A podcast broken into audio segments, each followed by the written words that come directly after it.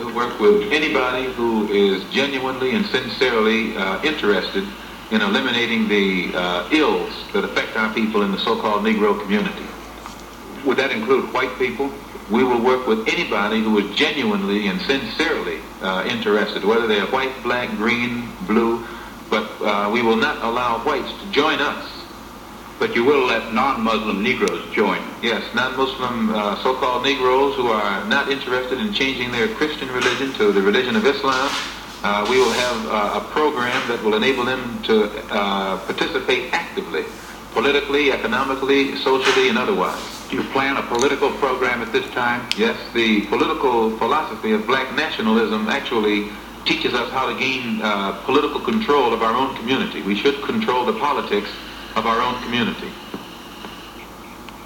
How do you propose that Negroes defend themselves? Well, any in areas uh, in this country where the government has proven itself uh, either unable or unwilling to defend Negroes who are being brutalized uh, by racists and bigots and white supremacists, then the so, and instead of the so-called Negro man continuing to watch his churches being bombed and his little girls being murdered, it's time for the so-called Negro man to take a stand.